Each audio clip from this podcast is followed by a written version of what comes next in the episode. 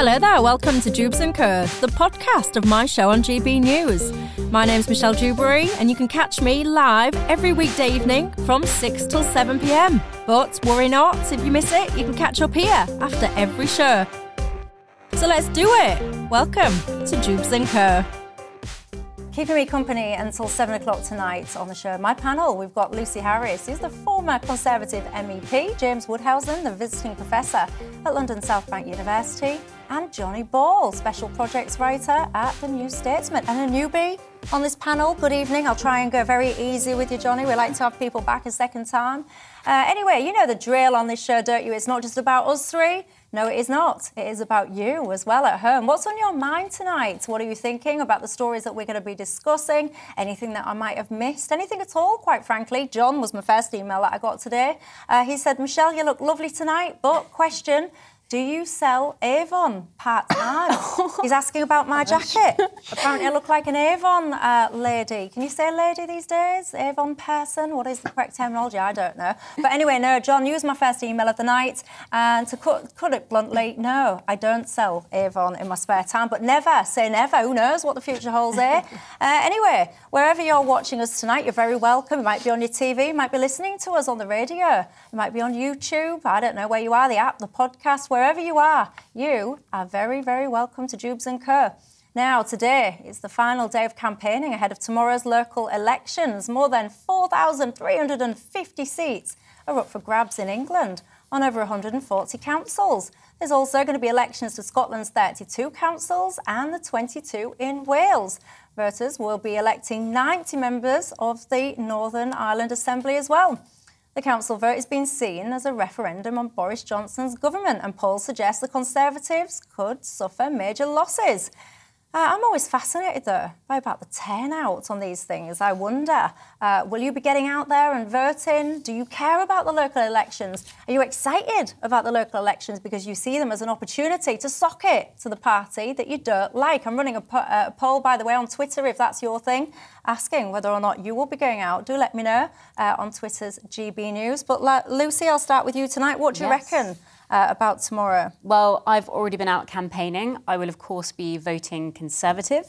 Um, but you know what? I think people are a bit politicked out, if that's a word. It is a word. It is a word. I'm going to make it a word, even if it's not. um, but you know, like after Partygate, after all these, you know, issues like Brexit and COVID, having Boris on the screen every single day, I think people just want to relax. Um, so I would be surprised at a very significant turnout tomorrow. But I do feel that people are really concerned with the cost of living. And if there is an opportunity to make sure that their bills are lower, um, like they will be in one of my areas that I will be voting in, um, then I think they will turn out to make sure that happens, to make sure it doesn't hurt them in the pocket. But what does that mean? You think that people are going to come out if there's an opportunity to get their cost of living lower? What are you saying that people, in your view, will see it as an opportunity to vote on a national issue, or no, as like opposed to locally? So, um, how much you pay for council tax? Oh, so, in my right. area, it's a, a, lower price than uh, obviously the opposition.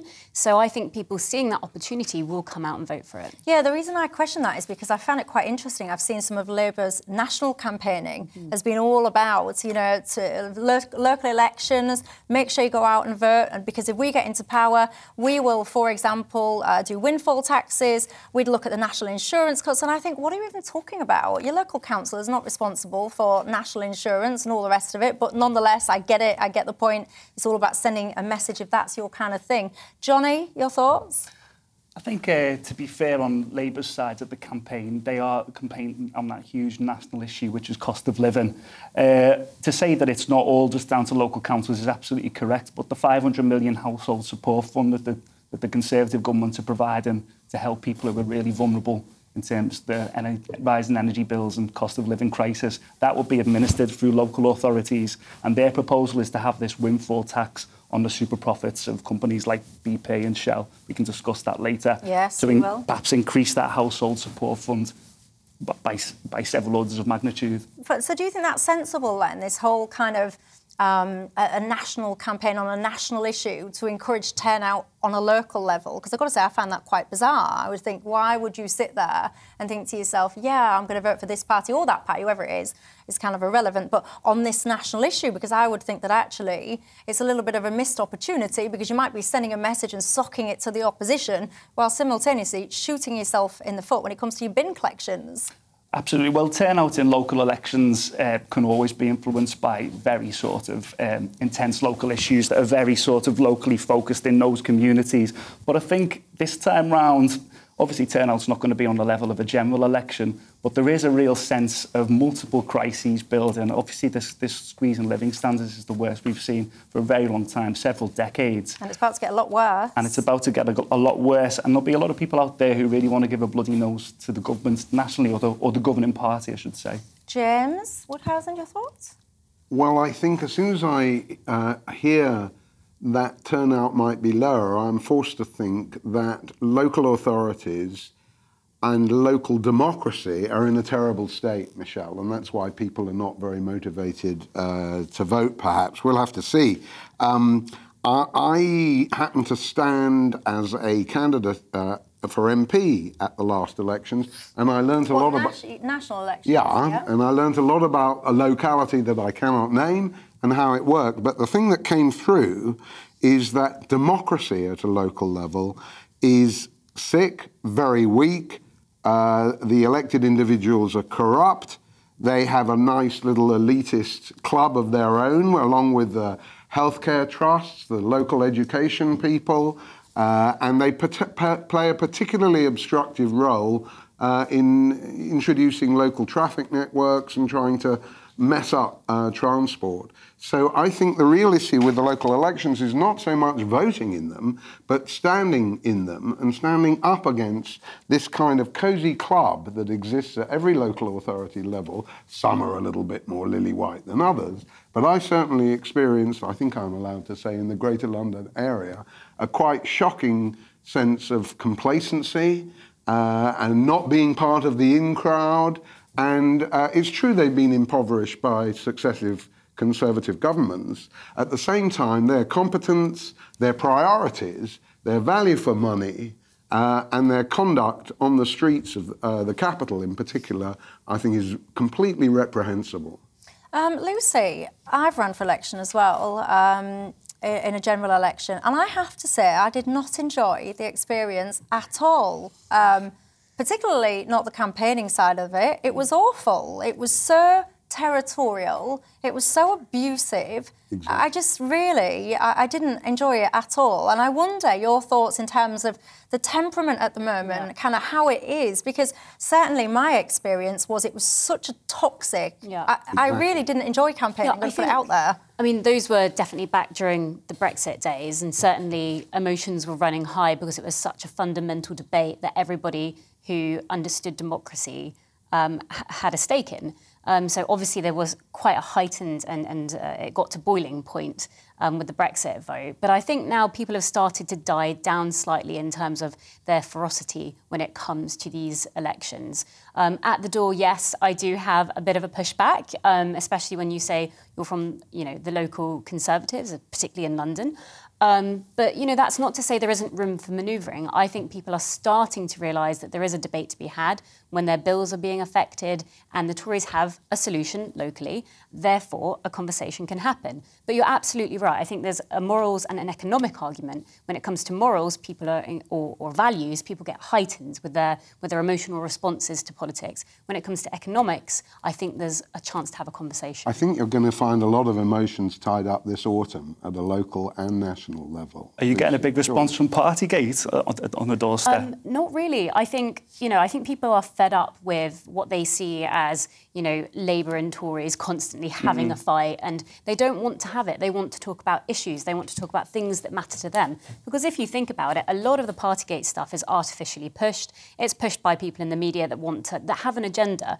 Ordinary people want their personal opinions and their things that they care about pushed to the forefront of the agenda. And people might say, oh, Lucy, you're just trying to get rid of something that's highly toxic for the Conservative Party. I'm not. People want to set the agenda. They don't want the media to set the agenda. I certainly think the bread and butter issues are going to matter more to how people vote in the ballot box. But I think, I mean, let me just echo what you were saying, James, about some of the some of the issues around local democracy and how it's been successively sort of um, immiserated by sort of decades of, of, of, of governments of every stripe, actually, in terms of the powers they have, but also the money they have. And also I, the people they have. And the people, of course. I mean, my local authority you know, it's a sort of um, it's, it's, it's a one-party state effectively, and that affects the that affects the governance of it, um, and has really affected the, the governance of it of do late. Mean, do you mean just at a local level? It's a one. Mm. At a local level, it's effectively it, it, has a very tiny opposition. Is it like what Derek? Derek's just written in and said, "I'm in Wigan, Michelle, um, and you could put a turnip up for election. His words, not mine. You could put a turnip up for election with a red rosette, and it would get in."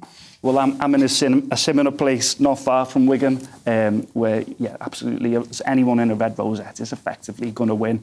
Um, and there are all sorts of problems on a local level. But one of the things... Let me ask you why you think that is. Why? What is that about, do you think? Irrespective of which party it is, it's kind of irrelevant, but that kind of deeply kind of uh, ingrained, you can almost guess the outcome before it even happens. Where do you think that comes from? Well, I think for my specific place, I mean, it's different for, for, for every place, but my specific place has quite a long memory of how it suffered under the last sort of 40 years of Conservative government, particularly in the 1980s. There was a particularly particularly high unemployment rate on Merseyside. Industry was leaving at a rate of knots. Um, there was a whole sort of move towards um, containerisation on the docks. The start in the 60s so really past accelerated. Resentment. Past resentment, and that has really sort of gathered and built up and continued to But at present what point? Because I found this quite fascinating, the kind of tribal division, and it is steeped so often in history. It's often passed down uh, through different generations. You know, you don't vote for this party because back in the day they did X, Y, and Z to your granddad or whatever it was. And then I think, isn't there a point though where you kind of go, you know what, the past is in the past. We've had this particular council, whoever it is, for X amount of time. My city, my town, whatever it is, is not in great shape right now. So actually, I do want to give it a chance. And I just think that is the kind of tough thing that the party, uh, whichever party it is that's in the, you know, the minority, has got to try and cut through. It's not just about policies. It's not just about, it's almost historical, reputational resentment well, I think there is a lot of that. And I mean, the rise of identity politics at a national level can only confirm some Liverpudlians, not you, Johnny, in the view that, you know, their borough or whatever it is, is more important than anybody else's. In the, you know, and I, I once spoke in Manchester, and the main opposition I got from the left was that I was from London. You know, so uh, I think the, the, the scope for parochialism, if you can have such a oxymoron, uh, Michelle, is enormous at local government level, and the scope for popular cynicism is enormous. We, it, it's all from a different era. The funding, the amounts of the funding, the organisation, the competence, the skills, uh, the, even the pay, and some, some councillors uh, or some officials are way overpaid.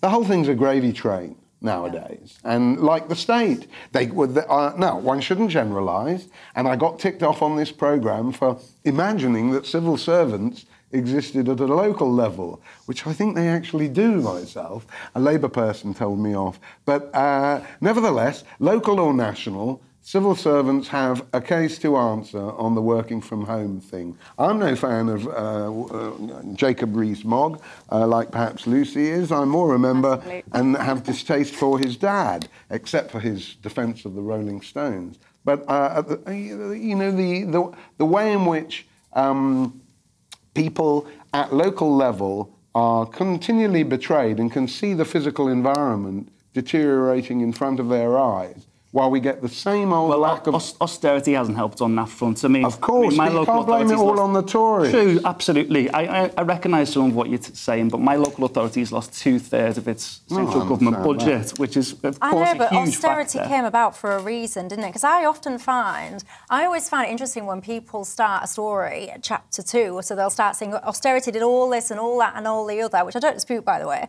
But then, what about chapter one, which was all about why austerity was needed in the first place? I always find it quite interesting that people will criticise austerity without criticising the activity that led to the need for you know, the austerity that we've seen. So many of you, by the way, are getting in touch, and I am fascinated. My question to you tonight is are you going to vote tomorrow at the local elections? Wherever you are, by the way, if you can vote, uh, let me know whether or not you're going to. We've got a poll running on our Twitter account if that's your thing. Uh, you can tell me on there. You can get in touch with me on email. I've got to make a confession, and I'm sure I'll get into trouble for this confession, but I don't think I'm going to bother, you know. I don't think I'm going to. And I'm sure that, no, I'm sure that all the uh, suffragettes and all the rest of it will be turning in their graves because they fought long and hard for me to get my vote. But I just, oh, I don't know. I'm Before we go any further on that, if I may, Michelle, I've yeah. often had the argument in my family, uh, the older members, you know, that it's irresponsible not to vote.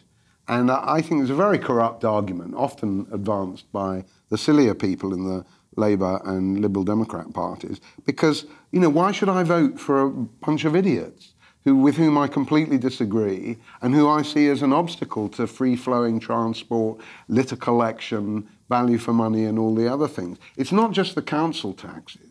You know, that's too narrow a vision of local authorities and local democracy. I want to know what they are doing about housing. And if they're building housing, I want to know that they're building parking for the housing. Yes, parking, not cycling. Yeah, all the infrastructure that goes around exactly. it. It's a very good point. Neil says, no, Michelle, I will not be going out and voting tomorrow. Along with many others I know, he says, in Manchester. Lindsay says, I'll go to the station, but I'll spoil my paper. I've got to say, that sentiment is coming through. Steve says, my wife and I have voted every Great. time over the last 45 years, and for the first time ever, as a result of the attitude and lies both in government and local government, we have spoiled our postal ballot papers.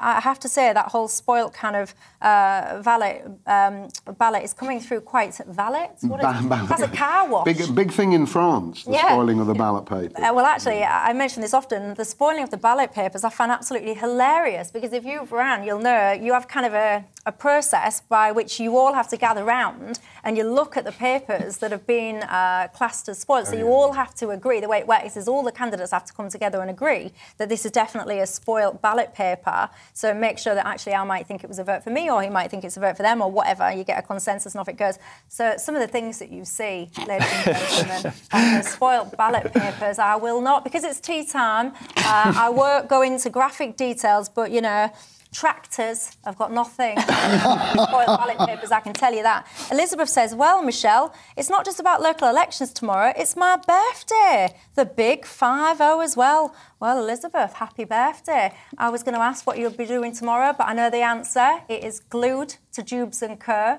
on your birthday evening, I am sure. So I wish you a happy birthday tomorrow. I'll make notes myself. You'll be able to watch it then.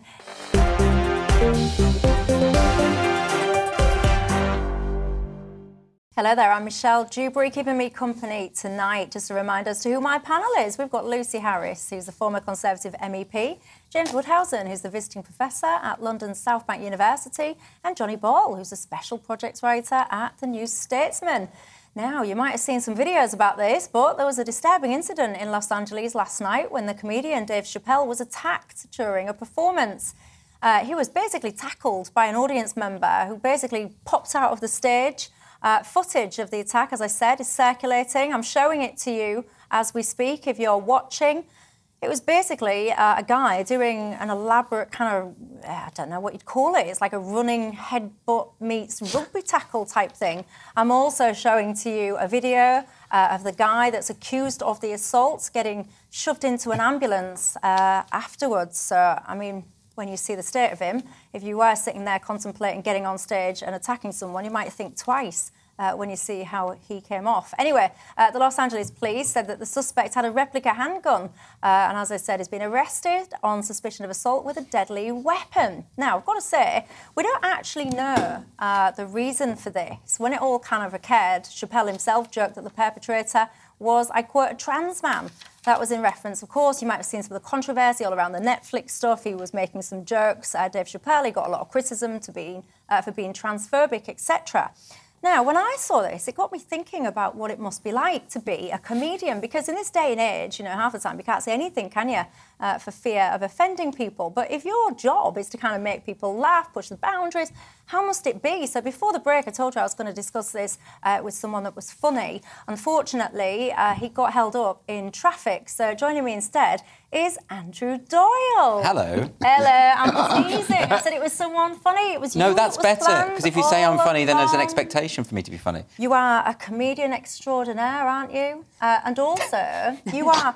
You, come on, just you just soak it up. I accept it. All right, I'll the accept it, praise. yeah. you are. No, I need it. My ego needs feeding. Yeah, you're a comedian. Although I must hate, I would hate to be introduced as a comedian because I would feel pressure. that's to exactly be right. immediately hilarious. Yeah. Um, do you want to tell us a quick joke, or should we just get into the story? Let's get into the story. Let's get Let's into the that, story. yeah. So just tell me then, what do you make to all this Chappelle thing? What is life like as a comedian right now? Day? Yeah. Are you afraid of offending or what? It's really interesting because I mean I should say the the man who jumped on the stage, the LAPD did confirm that he had a fake gun which unleashed a real knife. So there was a sense of real danger potentially about about it. Um, but it does remind you that comedians are well, we are vulnerable when we're on stage. This sort of thing rarely happens. I mean, it's happened to Jim Jeffries. He was punched at the comedy store. That clip went viral. Um, there was um, Jerry Sadowitz was uh, punched on stage in Canada when he did a joke about um, uh, or suggestive that the audience might enjoy s- intimacy with moose, a moose or something like something like that. Anyway, it was unpleasant. Uh, he got punched. Uh, I've had beer thrown in my face at the Edinburgh Fringe. Um, Beer? yeah, someone got upset with me and threw a pint of beer in my face. That show was being recorded, and that went slightly viral, and that sold out the rest of my run. So it can be quite useful, uh, this kind of thing. But it's weird because it reminds you that when you're on stage, you know, if someone wants to attack, they, they can. But the thing about a comedian is we're meant to have immunity. You know, if you go back to like King Lear and the fool in King Lear, he can say whatever he wants to the king. He's not going to get executed for it hmm. because the fool is always the figure who says exactly what they think. They speak truth to power, you know, and they, they shouldn't be vulnerable to attack as a result of it. It's something that we, it's, it's, it, I think it's really uncivilized to do that. A lot of people connecting this with Will Smith, of course. Yeah, uh, but when you're writing as a comedian, like when you're planning your act and all the rest of it, do you uh, factor in now, you know, oh, I better not say that, or I better not say that? How does it work? I don't, um, but a lot of comedians do. I, I think um, I'm not a naturally offensive or controversial comedian, so that's so it's quite easy for me. But I think if you are a, uh, a naturally controversial person, uh, in the current climate, a lot of those people will be self-censoring because they're concerned about getting on TV, getting on panel shows, all that kind of thing. And there is a sense in which, if someone complains about being offended, uh, that can really scupper your career. If you take Mary Bourke, the Irish comedian, recently had a gig cancelled in Brighton, um, and she came on my show to talk about it. And the reason it was cancelled is because some activists contacted the venue and said some of her jokes make us feel unsafe. And then they cancelled it. She lost the money. So you do, you know, it's, it's tricky at the moment. I'm going to give you a little bit of uh, an overshare into my childhood, a bit of an insight, because, um, you know, when I was growing up, one of the people that you used to watch and laugh at, uh, don't judge me, was Roy Chubby Brown. I mean, yes, okay, it does say a lot about me. Uh, he was hilarious back in the day, and now, you know, I remember he was trying to do a theatre show somewhere. As soon as people got wind of it locally, they did a campaign to stop him uh, being able to perform, and the venue actually said, "No, we're not going to run that." So, I mean, he's completely uh, been affected by stuff like this, and I guess humour perhaps just moves on what is okay and what's not okay. But James, what's your thoughts on all this? James Woudhuysen, by the way, is sitting in my chair. Don't get too comfortable because I'm swapping back in just a moment, young man. Uh, your thoughts on all of this kind of where are the uh, fence lines? You know, what can you say, what can't you say? Well, I think if you look at the historical scheme of things, Michelle, our woke friends today, despite the oppression of gays and uh, of transsexuals in decades, have experienced relatively little violence compared with, say, the Holocaust or something like that. Uh, that, along with the decline of Western thought, is one more reason why perhaps they equate words with violence, because they're not very familiar with violence. Violence for them is words now. And uh, of course, if you criticize them too much, you yourself will be cancelled or subjected to the, the violence that you're talking about. So we live in a world where, courtesy Hollywood especially, but even bits of the comedy circuit, where feelings, not rationality, will erupt more and more. And the real victims are not the. Uh, the Dave Chappelle so much as uh, debate, comedy, free speech, democracy, just a few minor matters like that. So it's a really, really worrying trend. and it goes much wider than comedy, as I'm sure Andrew would accept. Yeah, and Lucy, I kind of worry that this is, you know, we're just at almost like the tip of the iceberg because coming through, we seem to have uh, a new generation who, to me anyway, they all, it's almost like, you know, they seem always offended. You know, everywhere, you, you, all of these institutions are catering for kind of triggers. You've got safe spaces here, you've got warnings there, you've got censorship, deplatforming. So I worry about what we're going to do to the next generation then, because you're wrapping them up in bubble wrap in case they hear a word that might upset them. Yeah, I think people are taking things way too personally these days. Um, and I think it's due to a lack of goodwill, um, not most towards um, not most towards the comedians, but in general, when we debate things, there's a lack of goodwill. There's a lack of seeing your sparring partner as merely in that moment you're debating ideas, whereas they see it as, a, as almost like a fight to the death who can get the platform and who can dominate that platform and establish their way of thinking as the, the modus operandi going forward. But I, I, I'm more worried about this concept of uh, disposable talent um, this, this way of thinking about comedians or singers or people in TV. If they do one thing wrong, then they're mm. completely disposed of. And then we lose generations of amazing talent because of one joke.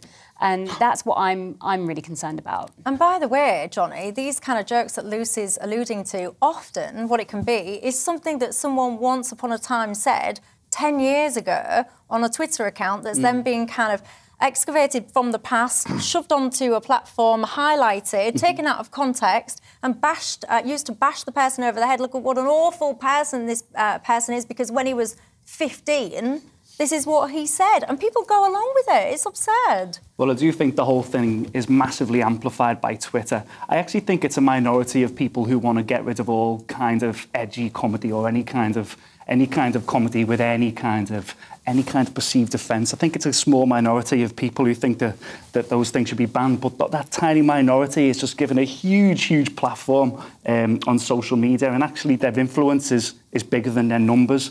But if you look at actual, actually Dave Chappelle's uh, act, if you actually watch his Netflix special, which caused all that controversy last year, his actual whole position on the whole issue, the, the transgender issue, yeah, he has little takes and stuff, but it's actually a lot more nuanced than the tiny little out of context quotes mm, that were used and sort of blown up around social media as if he was sort of advocating violence. And that's, that's literally not what the set's about. That's not his routine at all. Um, but one good thing for him, I think he's going to get some more good material out of this this, this attack. He already he already came back on stage and made a joke about it already. So yeah, he did. Yeah. James, did you want to come in? Well, uh, nuance is not the strong point of people who you know throw punches and uh, and, and so on. But again, if I may take the historical perspective, you, may. Um, you look at Lenny Bruce.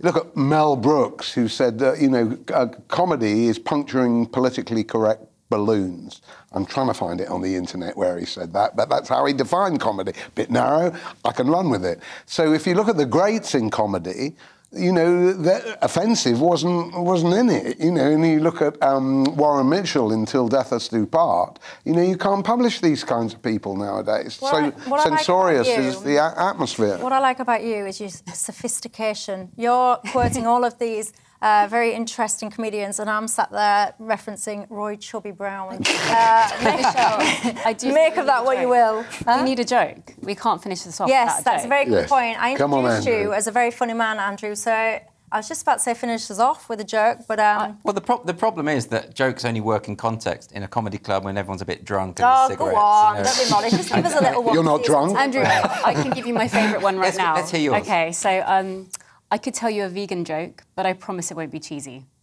ah. There you go. Ah, and I'm cancelled. now you can see Michelle's not happy with that. I told you context is everything. That would have killed at the comedy store. Well, no, I'm just offended because I'm a vegan. I'm not really. I'm not really.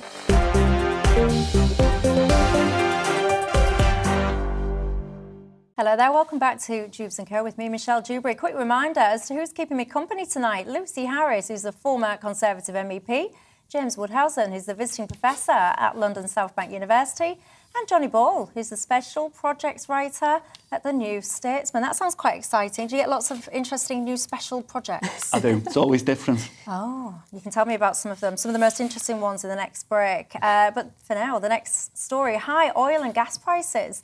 I mean, we all know about this by now, don't we? They're going one way, and that is up, isn't it, unfortunately? Bad news for us consumers, but less bad news for the big energy firms. All of this, of course, has led for many calls for companies such as BP and Shell to pay what is being called a windfall tax.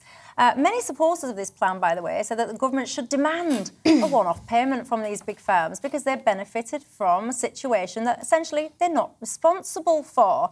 Uh, James Woudhuysen, young man, uh, you've written an article about this, haven't you, about this very topic? I mean, it's on the front pages again today, this whole windfall tax.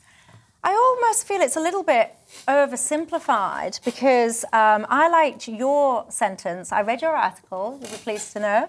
Um, you said uh, a windfall tax that takes from the greedy and gives to the needy looks moral. And I actually like that sentence. I mean, I did read the entire thing. That was the sentence that I pulled out as the most interesting to me because I think it encap- encapsulates much of what this is all about. Because it's almost become a kind of to me, like a very simplistic vote winning look at us, we're going to take all this money from these nasty corporations, uh, vote for me on that basis. But I don't actually think it's as simple as that. Am I wrong? No, it, it isn't at all as simple as that. Um, I'm not trying to make it difficult, but uh, it's band aid, it's gesture politics.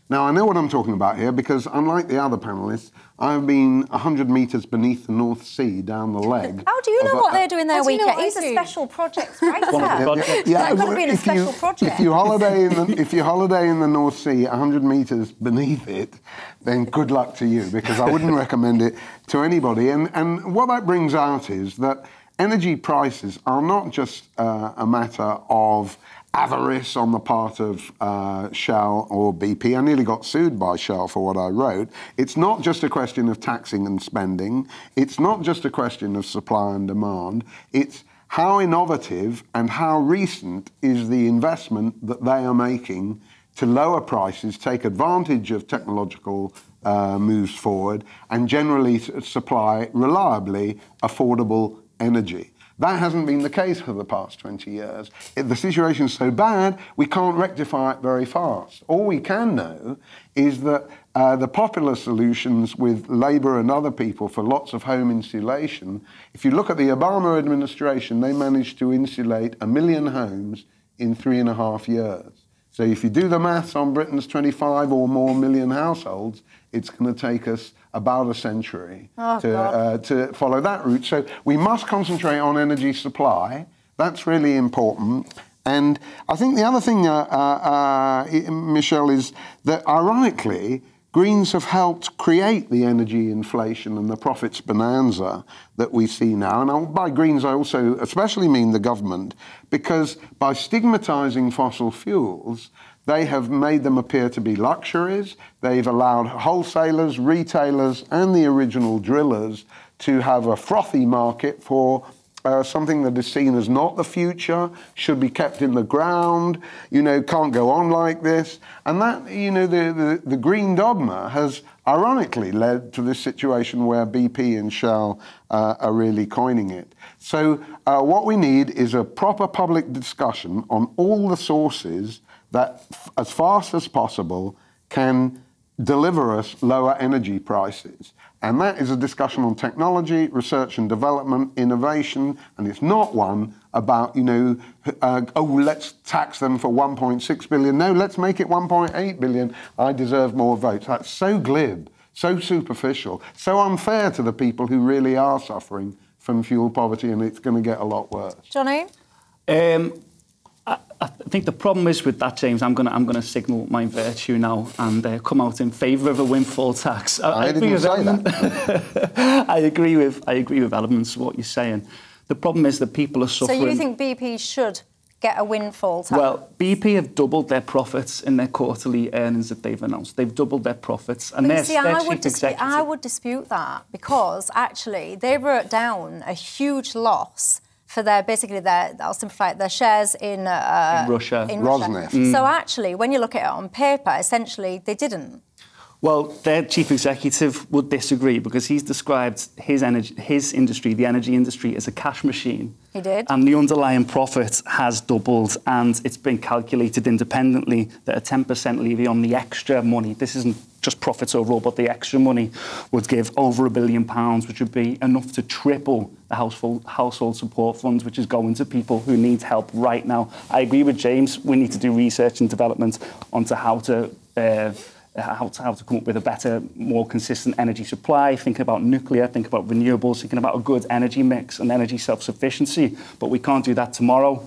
We need to help people tonight who are really suffering. So What, about, what about you business and services and industry? You see, the, your windfall tax is directed at households, or at least it is in Ed Miliband's conception.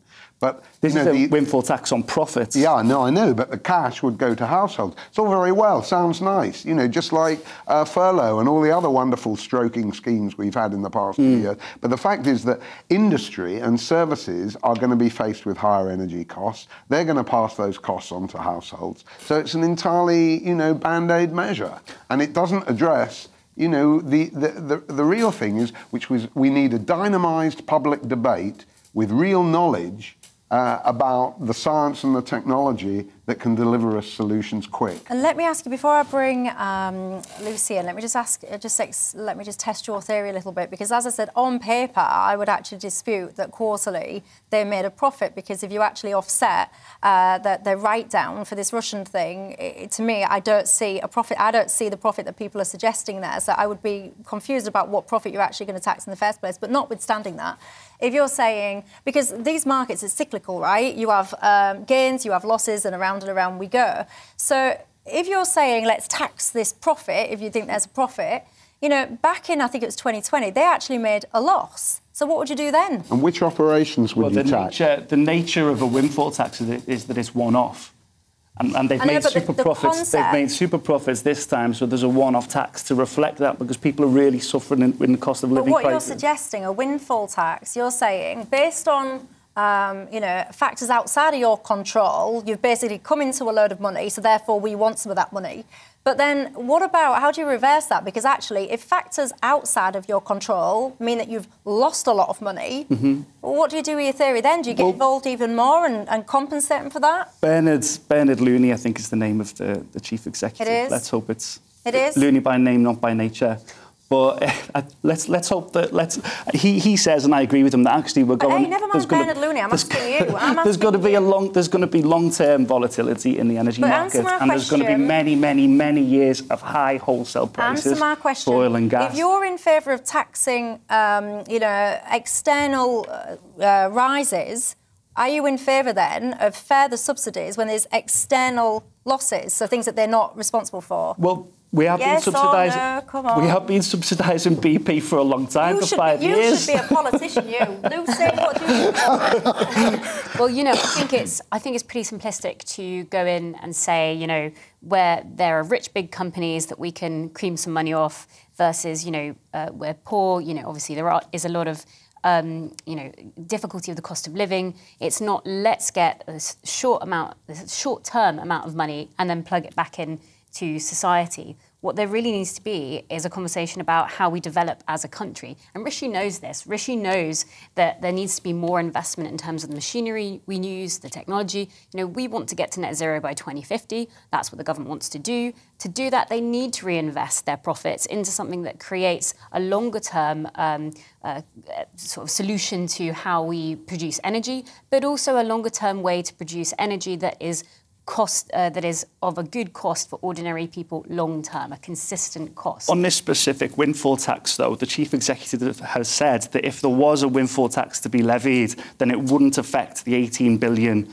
of investment Yes, over the next 10 years that, that- they plan. He wouldn't cancel any of it. Promised. That's what he's already promised. What I would suspect one to do was request is request more investment, not just that. Remember, Rishi, uh, um, I I think it was a year or two years ago, gave tax breaks um, to companies to invest in new machinery and technology. So it's not just that. There's more that we can do, and that is what this is about. I think what Looney and Rishi have in common is that they're in the financial services business. Yeah. And it's very, very boring and it doesn't actually address the real needs Mm. of pensioners who are cold, who are wrapping themselves in So- coats and things like that. One of the they are only, all they want to do is talk about contracts for difference, and if you can understand that, Lucy, Yeah. you're a better mathematician than I. Well, I'm, I'm terrible at maths. Well, there we are. you Um, know. but um, one of the things that the government is saying, uh, well, um, Boris and, and the team, I would suppose, is that this is basically going to affect pensioners. A lot of uh, BP's shares goes to the stakeholders, which are pensioners who take money from the profits of BP. And therefore, if you start taxing BP, does that not trickle down to ordinary pensioners who have to pay? A very tax? small layer of the British pensioner population receives dividends. Lucy, you know that. The, And the, every- the, no, no, the idea on, that hang on, people struggling at home to keep the heating on are just dependent on their dividend from BP shares is crazy. but That's- that's you not- that's two are missing simplifying what I've said. Huge That's simplifying it. Amounts of uh, pension funds are invested in companies Six like percent of UK BP. shares, apparently. But huge, but but this is one of the things that people don't understand. They'll sit there and say, I'm not talking about you two, I'm talking about people en masse. They'll say, tax these big companies, tax these big companies, batter the companies. They might even go as far as saying, get these companies and, re- and nationalise them. And I always think, but people, I'm not sure they realise that a lot of funds are invested in these organisations. They need these organisations to prosper and to do well for their pensions to actually have a decent value associated to them. Um, Billy has got in touch uh, and asks, I think it's Billy anyway, uh, asking, what about all of this? We're talking about windfall profits. No, it's Chris, sorry. What happened to the 4 billion of furlough fraud? Why can't we focus on that rather than windfall tax? Good point. Uh, Yeah. By the way, Kwasi Kwarteng has asked um, Ofgem to look into uh, energy companies hiking their direct debits more than they should do. It'll be interesting to see the outcome of that little investigation, won't it? Uh, by the way, I asked you earlier on, will you be voting tomorrow? 54.7% of you on Twitter said yes, you will. Uh, 45.3 of you said no, you will not.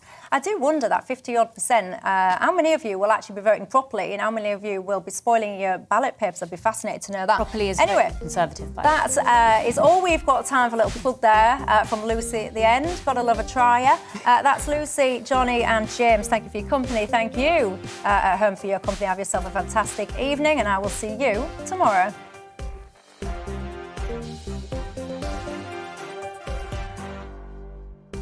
Thanks for listening to Dewbs and Co, the podcast. Don't forget to subscribe so you will never miss an episode.